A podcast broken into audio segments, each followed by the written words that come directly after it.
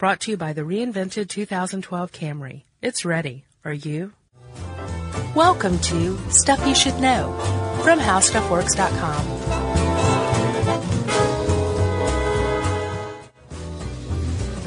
Hey, and welcome to the podcast. I'm Josh Clark. With me, as always, is Charles W. Chuck Bryant, and this is Stuff You Should Know, the podcast. Don't get it confused. Oh no. What is that? What was that? That was my impress- Don't- don't impersonation say of, that was of- E.T.. of Burgess Meredith. Okay. Thank you. That's pretty good. Thanks. That was a good Burgess Meredith, Chuck. Yeah. You in the mood for alien talk? Sure. This is the second time we've done something like this. Almost a year later. Yeah. Right at it. We did uh, How UFOs Work live in Austin. Yeah. Last March. So yeah. I guess once a year We do aliens. we'll talk aliens. Yeah. Um, but hey, before we get started, may I take a second? Yeah. I want to just say a special hi to my wife, Yumi, Right. who made me the happiest guy in the world. You should just call her, dude. On don't? February 13th. yeah, I could just call her. On February 13th when uh, we got married. Indeed. Yeah. Any deets, or are you just gonna? No, that's all. All right. I was just uh, wanting every. I wanted to share my happiness with everybody out there. So Very well done. thank you very much. Hey, Yumi. So let's get back to aliens, okay? Yes. Okay. So we are doing this in honor of Are We Alone Month on Science Channel, right? Yes. So the month of March is Are We Alone Month, and Science Channel every uh, Tuesday, I believe, at 10 is having a premiere of um, some new show that has something to do with the search for extraterrestrial life. Yeah. Cool stuff. Yeah, it's going to be very cool. And, I mean, there's some, like, all shows are going to be awesome Sure. but there's some that are clearly going to be really awesome, like Mm-hmm. through the wormhole with Morgan Freeman. With Morgan Freeman. I mean that in the context of an Are We Alone month, Yeah. it's big news. Also, um, uh, the uh, Alien Encounters with Nick Sagan, Got to be related to Carl. Gotta Right. be. Carl Pilkington, yes. Yes. Uh, and then, if you're in the mood for a contest, what would a month be without one? There is a uh, SETI Live contest where the prize is to go visit SETI.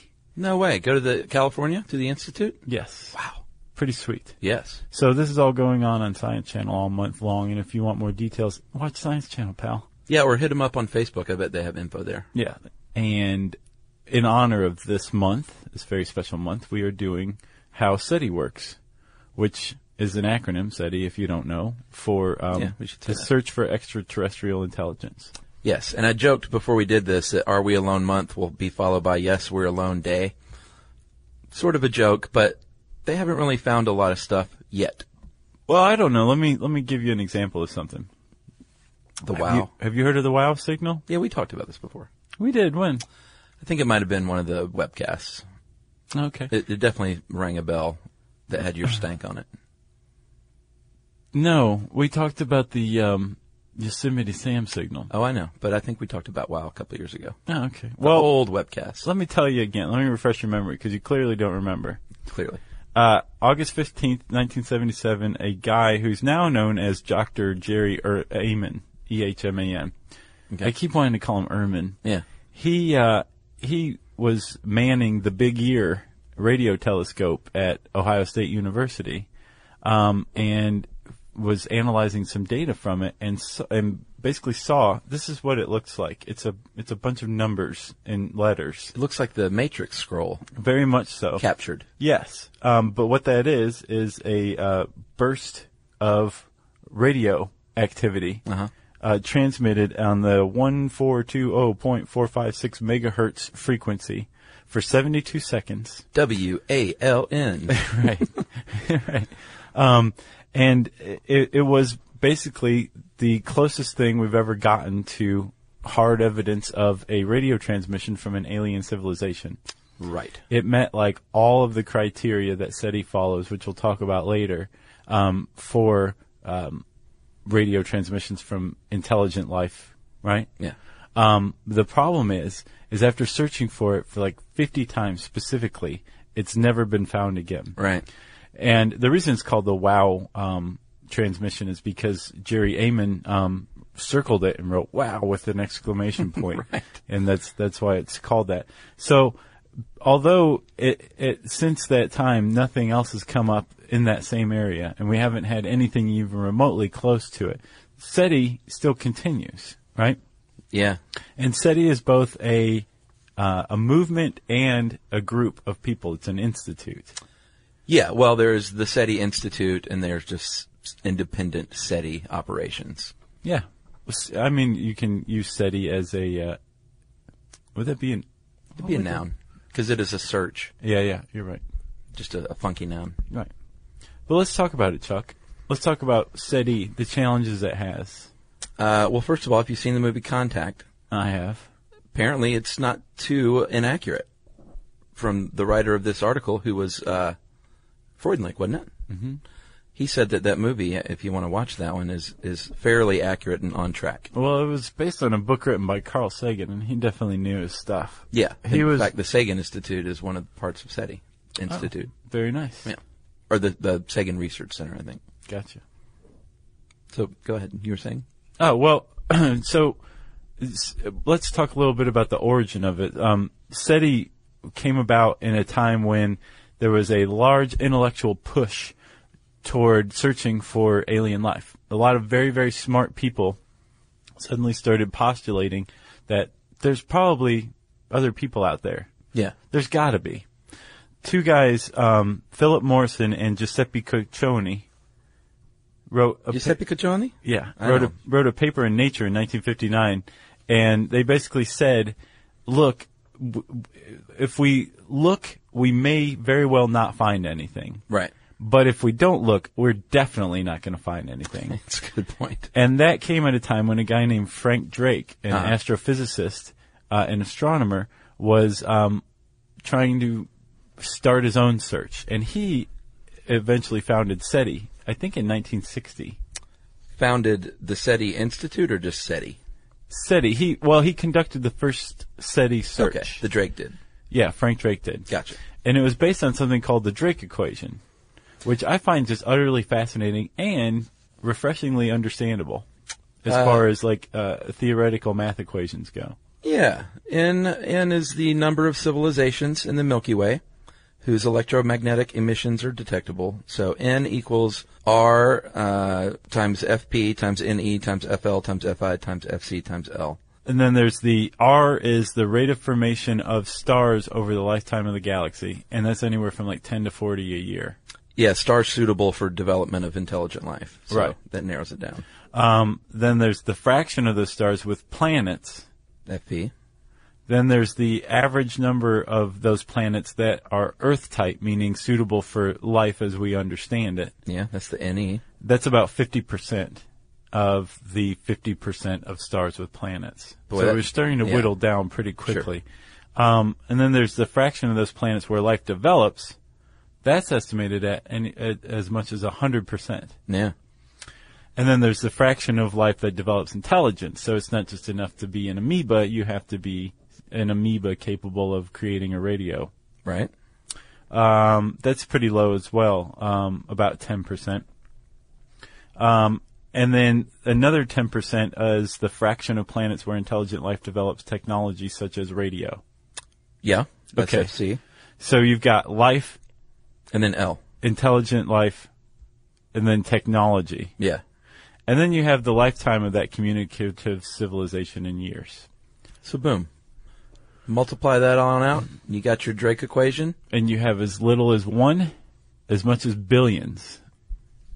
Well, plus it's it's as little as one or billions because it, you know, those are. It depends on what value you put in there, and everyone's going to put in different values. So the Drake equation is going to have a wide swath. Yes. Makes sense. Yeah. Um, so you've got this. This is the framework, the Fra- the Drake equation created by Frank Drake, the founder of SETI. This is the the framework that SETI conducts its research with. Like one of the things they do is try to figure out exactly how many stars out there have planets with that are suitable for life. Um, to really kind of plug in the best possible data into the Drake equation and to help them figure out where to look. Because there's three main challenges for SETI that they face just as a concept and an organization. Yeah. And they are, um, you, you have a really big sky out there, right? Yeah. You have a lot of frequencies that could, that uh, you have a lot of radio frequencies, and um, you have a limited amount of telescopes. Not much equipment No, because it's very expensive. exactly. And while SETI is funded to a large degree, it's not funded to a large degree compared to like like when it was part of NASA. I think it was only like one percent of their budget. Even still, that was like the most money SETI's ever had. Yeah, but they're they're pretty well funded. The SETI Institute is though, as far as private funding goes, they're doing okay. Yeah. I mean, they're nonprofit, obviously, so they're not getting rich. You know what I mean? No, they're they're kind of hurting right now. Oh, are they? Uh-huh. Oh, I thought they were doing all right. No, uh, the they also receive federal funds, and that's all but dried up right now because of the economic downturn. Yeah, SETI's the first to go, isn't it? Yeah. Uh, all right, so you proposed the three problems. Um, here are a couple of approaches for the large sky problem.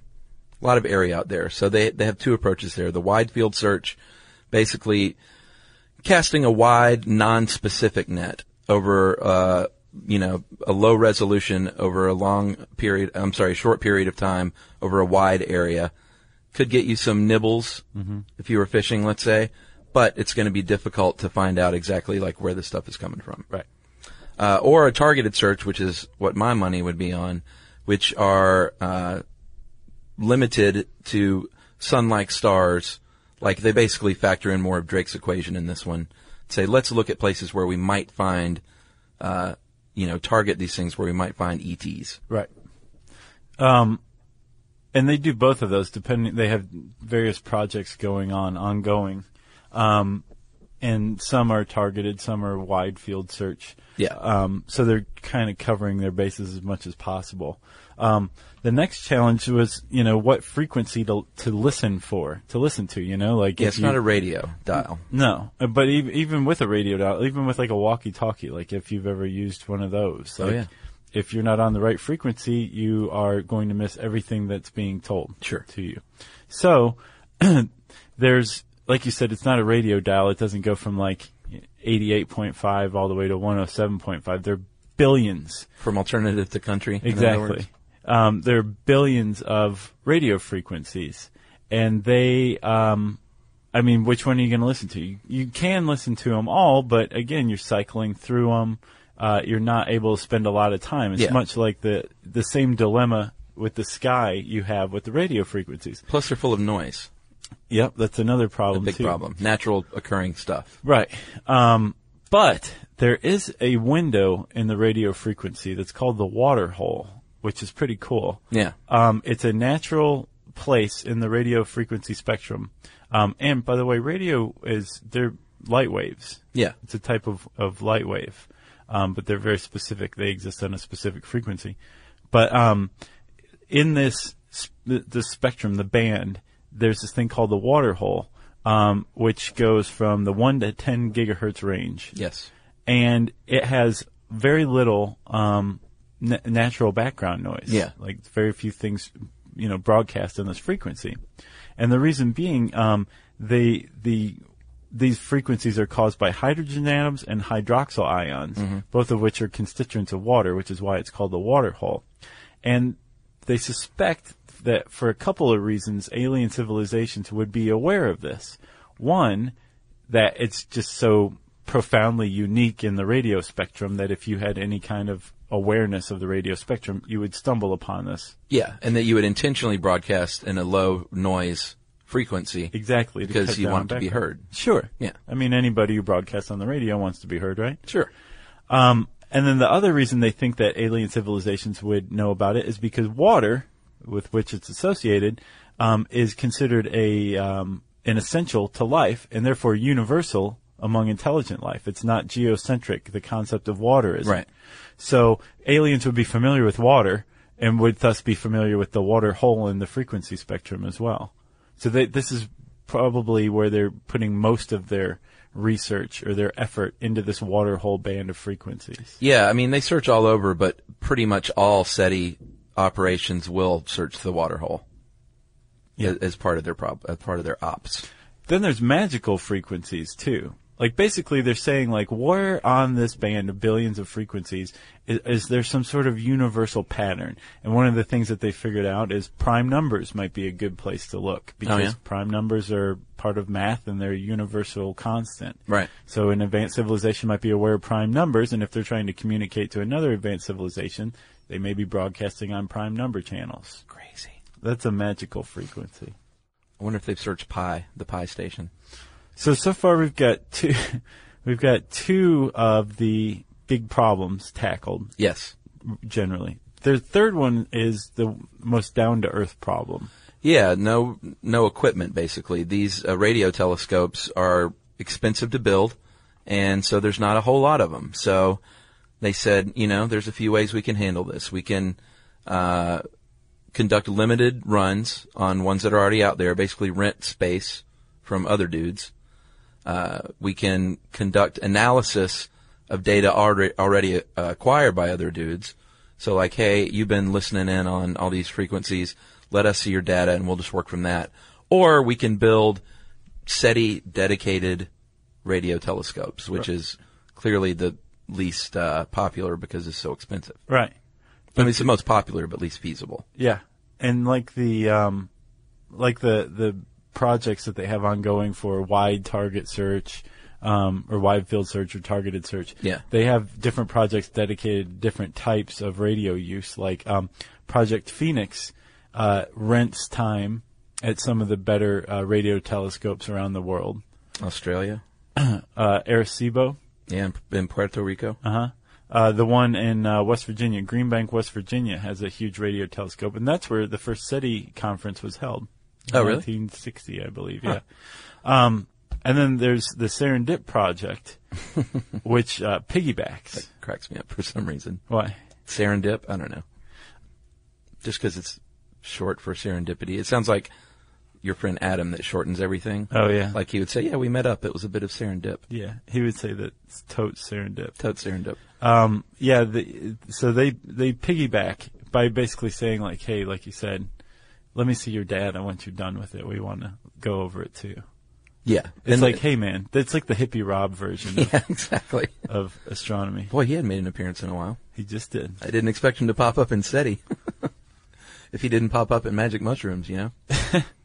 uh, so Project Serendip, like you said, it takes, um, it takes advantage of a lot of telescope time, but they don't have the control to say, hey, point it over there. Right. So they have a lot of hours, but they're just basically, that's the wide search Yeah. being cast. And then you said like the most desirable one was having their own telescope. Well, yeah, that'd be great. SETI figured out something rather than making a huge or paying for a huge radio telescope. Um, they figured out that they can take a bunch of backyard satellite dishes, which I'm sure are really easy to come by these days. Yeah. Um, you know, the kind like from the 80s. Oh yeah. Put a bunch of those together. They're like eight feet wide. Right. Yeah. You put a bunch of those together and connect their signals using a process called interferometry. Nice. Thank you. Dude, well done. First try. and uh, you can basically simulate a huge, large telescope for a fraction of the cost. Yeah, it's like linking a network of computers, which um, is actually something also being done. We might as well get into that. Yeah. The SETI at symbol at home project, and uh, that's actually the SETI Institute, isn't it? Yeah. So they decided that hey, instead of building a couple of supercomputers to analyze this data, because that's one of the big problems is there's so much data, it's not like you can just plug it into your laptop. Right. But you can plug a tiny chunk into a laptop and network a bunch of laptops together to do the power of these supercomputers, and that is what they've done, and you can participate. Yeah, it's pretty ingenious. Um, and there's uh, there's other things that I think SETI at home started it. Now there's things like folding at home, Oh, really? which you um, simulate protein folding for cancer research. Same thing. Huh. Um, and I'm sure there's other ones now. I didn't get a chance to look, but SETI at home started it where you it's a screensaver, um, but it's also a program, and while it's running, it's it downloads a chunk of um, data from the Arecibo radio telescope. Yeah, and that's like your little assignment. And it's like a hundred second chunk, maybe something like that. It doesn't seem like much, but it takes like ten to twenty hours for the normal Right. um, computer to process it. But like you said, if it's if you have thousands of computers doing this, you have a thousand times the processing power all of a sudden for free. Pretty cool. Uh, and while your computer's analyzing it, it's making notes of all of this stuff using SETI's algorithms. Yeah. And then it uploads the results to SETI and then downloads another chunk for anal- uh, analysis. And dude, I bet this is a very popular thing to do for stargazers, Oh yeah. for stargazing nerds of the world. There was a guy I remember um, who was in Arizona, I think, and he uh, was fired from his job as like the IT head for the Department of Education in this one community um, because he he booted SETI at home onto all the computers without asking. But I mean, it's not a big deal. It doesn't take that much processing power, and it just kind of runs in the background. Yeah, who cares? Um, well, he was made a mockery of by the local news, like the he was fired because of his search for aliens. Yeah, right, they made him out to be some crackpot. Yeah, it was pretty bad. But um, yeah, some poor guy got fired for that. SETI at home got him fired. That's sad. I bet he got a job with SETI or something though. I I don't bet that. You don't think so? they just said, sorry, thanks anyway. Pretty much. Um, well, you talked about building your own and the Alien Telescope Array. I'm sorry, the Allen Telescope Array. Yeah, I kept taking it like that until I found out it's named after Paul Allen, the co-founder of Microsoft, Is it? who donated all of the money for it. Well, that is uh, still underway um, as far as its construction. I think they they were down for a little while because of a lack of funding, and uh, it's a twenty six million dollar deal. But I think as of uh, 2011, they were up and running again, and part of it is complete to the extent I think where they can use it for for things. Right. But they're still not finished with it. I don't think. No, they're not. They they have enough money to construct it, but they didn't have enough money to run it. So they have like a skeleton crew on it right now. Gotcha. But it is operational, I think. It is. Um, they're hoping that they're they're going to be able to fund it by um, leasing some time on it to the Air Force, who is interested in using it. They should try a bake sale. I don't know. You know. You know, it'll be a great day when schools have all the funding they need, and the Air Force has to hold a bake sale to buy a stealth bomber. That'll be the day. Somebody should put that on like a bumper sticker or something. That's, we could shorten it, but yeah, agreed. Uh, should we mention the Fermi paradox? Yeah, it's as good a time as any. I mean, one of the things that happens to SETI is that they're constantly pummeled by critics, and a lot of them cite the Fermi paradox too. Well, here's what SETI Institute says, because I, I dug into their FAQ a little bit. On, on one of the questions was why do we think that there might be life out there? Quote. And SETI said, uh, you should keep in mind that th- we are one planet around a very ordinary star, and there are roughly 400 billion other stars and nearly 100 billion other galaxies. And they think it would be extraordinary if we were the only thinking beings in all these enormous realms. Fermi, Enrico Fermi, said that uh, if it takes life billions of years to develop intelligence and signal or travel to the stars, and there are billions of the worlds in the universe, and the universe is 13 billion years old plus, then why haven't we been visited yet? Yeah, when you look at it like that, the odds are Makes sense. th- they just increase exponentially. It's kind of like a perverted version of the Drake equation used to disprove the existence of life. The anti-Drake. Yeah, it is anti-Drake. So, what happens if we get a signal? What happens if they're sitting around one day and they hear phone home come over the radio waves? Uh, well, they have a, a, a strict set of protocols that start with, you know, the first person who finds it to the, um, the, you know, who gets told first, what, Yeah. what agencies learn of it. And, um, it's pretty cool. Uh, apparently contact follows the course of it pretty, pretty, um, accurately. Yeah. But so a signal's detected, right? And the first thing they do is they move the radio telescope away from the signal. And then they move it back. I bet that's nerve wracking I'll bet too. because you probably just want to stay locked on it, you know? Right. You're going to lose your signal. But you can't do that because you got to prove that it's genuinely coming from there. Right. Um, so if you move it and then move it back and the signal wanes and then comes back, you know that you have an extraterrestrial signal. Right. That's a big one.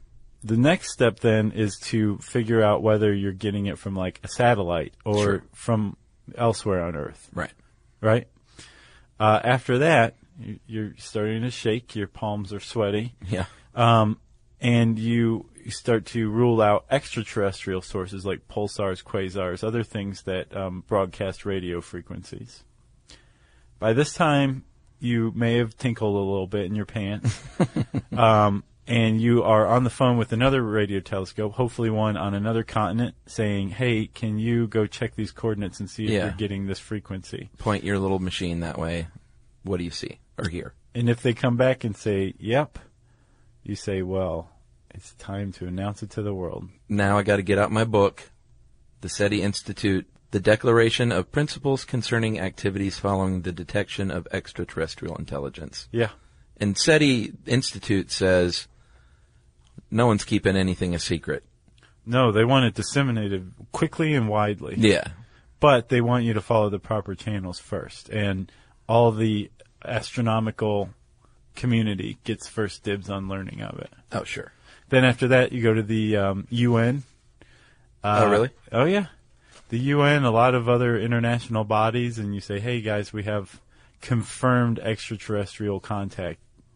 And um, they say, awesome. And the astronomer goes along and says, okay, we're moving on to the next people. Eventually, you get to the public, and the person who discovered it um, is meant to have the honor of announcing it to the world, Yes. according to the protocols. Jodie Foster. Mm-hmm.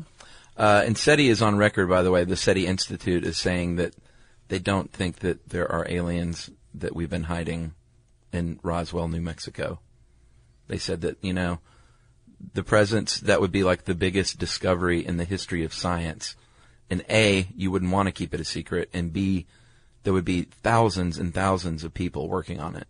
And they said it would just be impossible. So they're not, you know, they're not these crackpots that think, oh, we've got aliens hidden away working on a farm in the desert of New Mexico, harvesting on water farms. And that's where we got our microwaves from. Exactly. Uh, and I also looked at their FAQ under the uh, "Are we sending signals?" because I thought that was kind of interesting because obviously Close Encounters they sent Yeah. messages out, and they said they are a completely passive experiment. They're only looking; they are not sending. However, we have been sending signals uh, unintentionally for 50 years or more. Yeah, since the 30s, since we started broadcasting on the radio. Yeah, in television, uh, this is the early TV broadcast reached out about uh, to about one thousand nearby stars, and uh, but they said it's very unlikely that any any alien civilization could have picked up on that. No. But we are in, inadvertently broadcasting.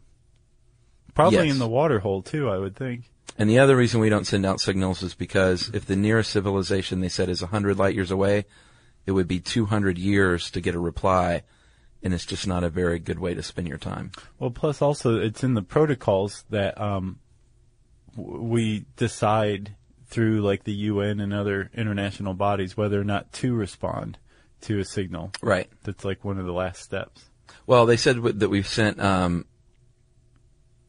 symbolic messages before, like, "Hey, here's what our solar system is like. Here are the compounds important for life. Here's the structure of our DNA in the form of a human." They say it's symbolic, but I think they're like, "Oh, you never know," Right. you know. So they're liars then when they say they're passive. Well, they are passive. They have done that in the past. They said it was like the 70s. They're passive as far as astronomy goes, active as far as lying on their FAQ goes. No, they, they, I think it was 1974 was the last time they sent out a message. well, you, there was what the Viking or some I can't remember the spaceship we sent into orbit or into outer space that had like um, gold records containing all sorts of information, like the world's great information and knowledge on them. Oh yeah, Do you remember that sort of. Viking? Yeah, yeah, yeah. I think, it that was, right. We probably get that wrong though. So, uh, what's in the future for SETI right now? Uh, well, the future with the the programs like SETI at home could uh, get more people active and if they're interested in their home. Future could be good there. They said they might be um, sending or looking for light at some point because it may not come via radio. It may come via light. Uh, you know, you never know. Yeah, Frank Drake is all about that one now. He says that this is like the hot new field for SETI is optical um, astronomy. Oh yeah. Uh-huh. And of course, finishing up things like the Allen Telescope Array is, Yeah. is important. And then there's SETI at home. I mean, if you want to go do that, it's pretty easy to go download. Um, I had folding at home. I've never had SETI at home. Oh, you did folding? Uh-huh. Cool. Uh, and then my computer crashed, and I was just like, eh, Oh, really? Maybe that crashed it. I don't know, maybe. I could tell a difference when it was processing. Oh, yeah. Um, and that's SETI. So if this kind of piqued your interest, there's plenty more information out there. Um, you can also check out SETI's stuff on Science Channel um, during Are We Alone month in March. Premieres come on, I think, Tuesdays at 10, starting March 6th. Every Tuesday, Yep. like moonlighting. Hmm. Um, was it was that on Tuesday? I think so. I seem to remember being drawn to the television on Tuesdays. I think it was moonlighting in 18, Nice. or was it moonlighting in Love Boat? No, it was Love Boat Fantasy Island. Yeah, yeah. Those two were definitely together. Yeah. Let's see, recapping. What else is at the beginning? I'm married. Yeah. You, me, and I are married. Um, and I guess that's it. If you want to read SETI, you can type that word into the search bar at howstuffworks.com, S-E-T-I, and that will bring up this very nice article, including cool graphs and screenshots from SETI at home for some reason. Yeah. Um, and since I said search bar, I think I said handy search bar even, um, it's time for listener mail.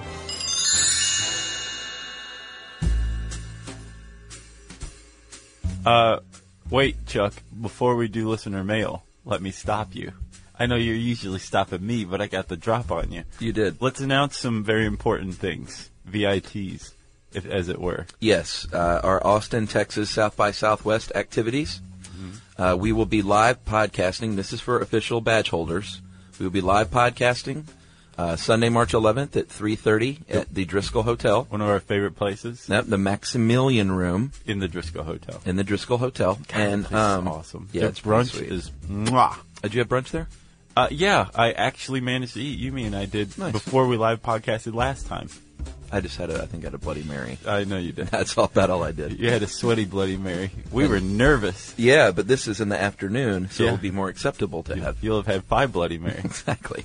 So uh, that is the live podcast, and then the following day, uh, Monday, uh, March twelfth, from five to nine, Fado Irish Pub, Mhm, on Fourth Street. two fourteen West Fourth in Austin, Texas. Yeah. Uh, this is for the public at large. Yeah, you don't need to be a badge holder. Nope. You don't need to be a South by Southwest attendee. You can live in Austin. You can live in Greater Austin. You can live in New Mexico Yeah. and just drive there Sure. and show up. Don't pay any cover. And you get in to the stuff you should know variety show. And in fact, if you're one of the first 100 people, we will even give you a drink ticket Yeah, to get yourself a little drinky. that's a present from Uncle Josh and Uncle Chuck And Uncle Science Channel. Uh, and Uncle How Stuff Works. That's right. And the reason we say Science Channel is because they have been kind enough to give us a chance to do a TV pilot Yeah. for their network. Yep. And they are super cool and awesome, supportive, creative people. And uh, we did that TV pilot about a month ago. Or actually, I don't know when this comes out, but it was a month ago today. Oh, was it? Yeah. Well, or close to it. there, Chuckers. And uh, we are putting that thing together in the edit room, and we are going to be previewing uh, clips from said show, like before anyone else gets to see this thing, literally, except for people at Science Channel. You can do so Yeah. if you come to Fado. the it's, I, I don't know if you really got that point across, Chuck. We made a half-hour TV pilot that's going to air on Science Channel at some point, correct? in the spring. It, yes. Mm-hmm. Um, and this is the public debut Yeah. of any, even a second of it. That's right. Everybody who's seen it are just some sweaty weirdo editors in a man cave that stinks to high heaven. I can tell you. Yeah, it's a little stinky. Uh, Uh, and this is it. This is it. This and is where it breathes. If that's not enough, although it should be, special appearances by Mr. John Hodgman, comedy set by stand-up extraordinaire Eugene Mirman, Yeah. music by Lucy Wainwright Roche, who plays Jerry in the pilot. Yep. Uh, the Henry Clay people, our buddies, for a while now. They worked on the score. Not worked on the score. They did the score. They did the theme song. And uh, local Austin band Crooks, who are awesome. And uh, were kind enough to let everyone else use their gear, which is a big deal. Uh, they will all be uh, rocking and rolling. that was about the squarest thing I've ever said. and uh, yeah, so that's it. Comedy, Haji, us, TV show, Mirman. pilot, and uh, music. Excellent. Well done. It's a big deal. It's a big two days. March 12th, 5 to 9, Fado Irish Pub, 214 West 4th. And if you're laying around in your hotel room, not wearing pants or a shirt, and it's March 11th and it's 3 o'clock, be like, I should probably get up and get dressed and get down to the Driskill and watch Uncle Josh and Uncle Chuck do some live podcasting. Agreed. Good Back- night Back to listener mail. at long last.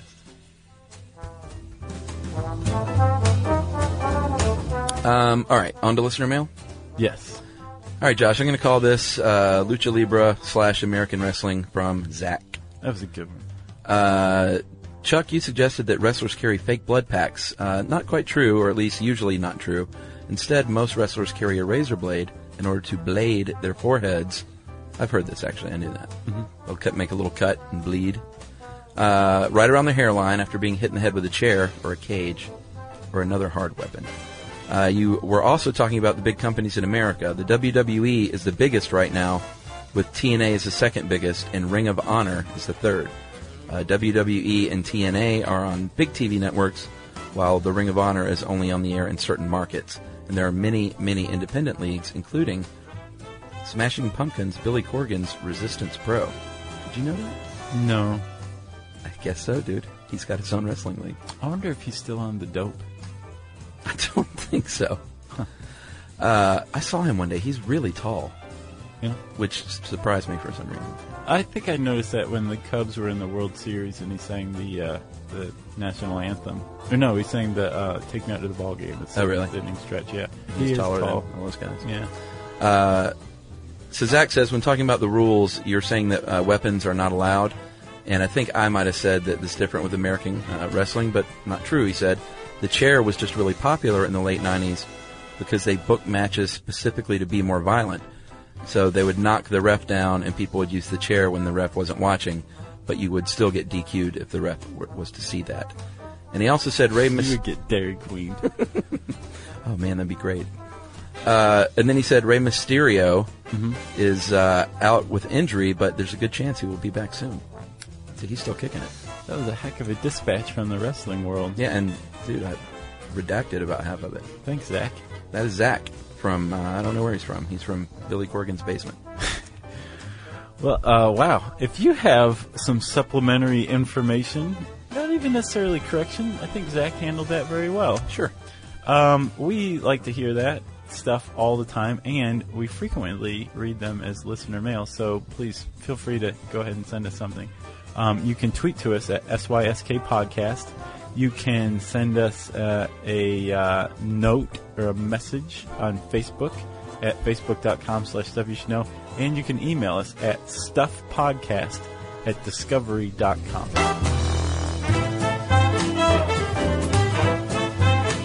Be sure to check out our new video podcast, Stuff from the Future. Join How Stuff Works staff as we explore the most promising and perplexing possibilities of tomorrow. Brought to you by the reinvented 2012 Camry. It's ready. Are you?